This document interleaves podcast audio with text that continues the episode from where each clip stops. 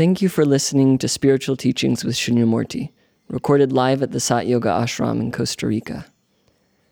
To join us for a life changing meditation retreat, or to make a donation to support this transformational work, please visit our website, www.satyoga.org. To access more teachings or guided meditations from Shunyamurti, please visit the members section of our website or our YouTube channel, Sat Yoga Institute. Namaste.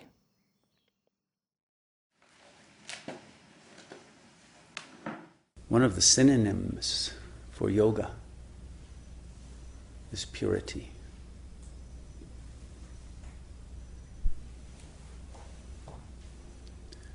A yogi is someone who is dedicated to a life that is absolutely pure. What do we mean by that? It has many levels to it. At the gross level, there's purity of diet, eating food that doesn't involve violence, eating food that is organic, that is fresh, eating food that has the highest vibrational level of prana, fresh fruits, raw vegetables for the most part, are the most pure foods one can eat. Purity of lifestyle, simplicity, non ostentation, purity of words in which one speaks only the truth, in which one is transparent without ulterior motives or manipulations. And behind that, purity of mind itself, purity of thoughts, not to have hateful thoughts, angry thoughts, even if they aren't expressed, eat away at one, they destroy one's integrity. And of, cure, of course, purity of behavior, whether it's sexual behavior or other kinds of social interactions, always at the highest, purest, divine level of intersubjective action. But then beyond that, the purity of spirit, the purity in which one's attention is always directed to the ultimate source of purity, to the God self within, so that one is in a state of transcendence, transcendence of the ego, and in the presence of God. That God presence is always there, but the impure mind never pays attention to it. It runs away from it, in fact, because of guilt and shame and a sense of inadequacy and lack that it's always seeking to fill by possessing something or someone in the physical world. And those actions are impure because they're based on the lie of the ego. The ego itself is impurity, it's a false self. It's a waste product, actually because the ego is created out of the psychic waste of the parents and others in the family, literally out of their shadows that are taken in. And an ego structure is made out of that, which has terrible negative feelings about itself, especially now in Kali Yuga. And it's torn, it's split, it's fragmented, it's confused about who it is. And so we must achieve spiritual purity above all else. But it's all the levels of purity combined that synergize to create the purity that will enable one's body mind to be a vehicle for that divine presence to fill and to transmit from so as to be a blessing to the world. And that's what we do specifically in meditation. So, in the meditative state, we are purifying our mind of all egoic thoughts. And we are opening our hearts so that the emotional body is in a state of pure divine love. A love that seeks nothing and yet radiates benevolence to the world. And when the mind is silent and abides with the source, the supreme beingness within, with the ultimate mystery, the absolute that is present but can only be apperceived when the mind is pure and silent. That is when enlightenment, liberation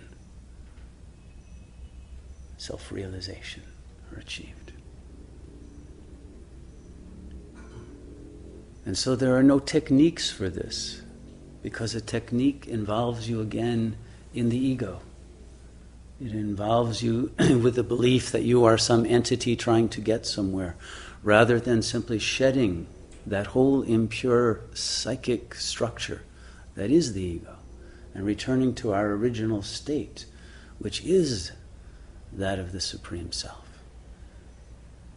The very concept of duality and separation from God creates impurity. And so we must heal that split that is within and without and throughout the collective consciousness and bring back the realization of our unity and the unity with all nature, with the whole cosmos, and with the transcendent source of the cosmos.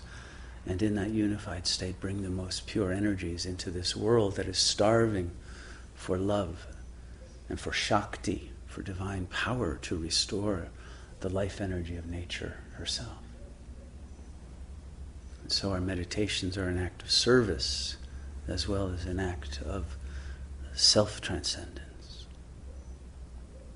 At the end of most meditations, yogis traditionally say the words Om Shanti, Shanti, Shanti. Shanti is an ancient Sanskrit word which has two meanings. One is peace, and the other is silence. And they're not really two meanings, they are really the same.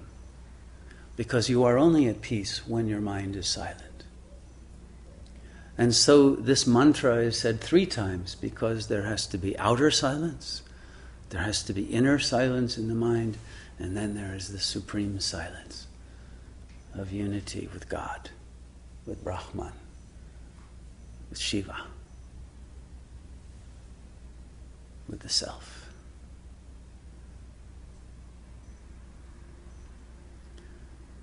And this is our natural state.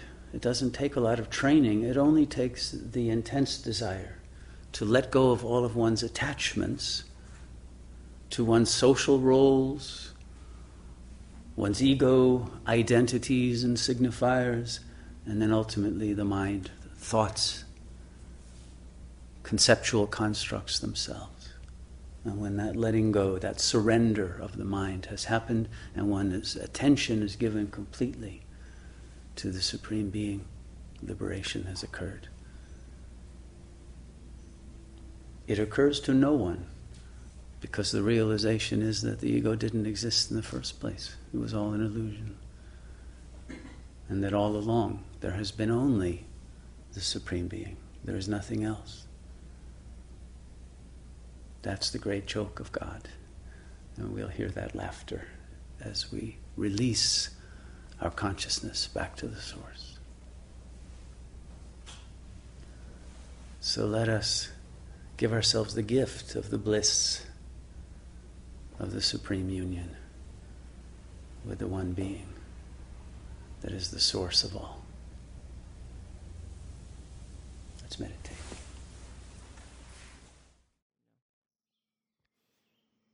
Thank you for listening to the Spiritual Teachings with Shunyamurti podcast.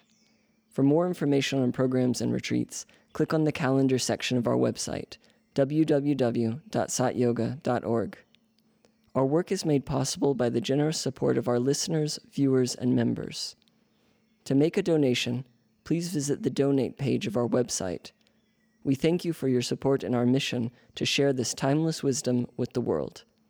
Namaste.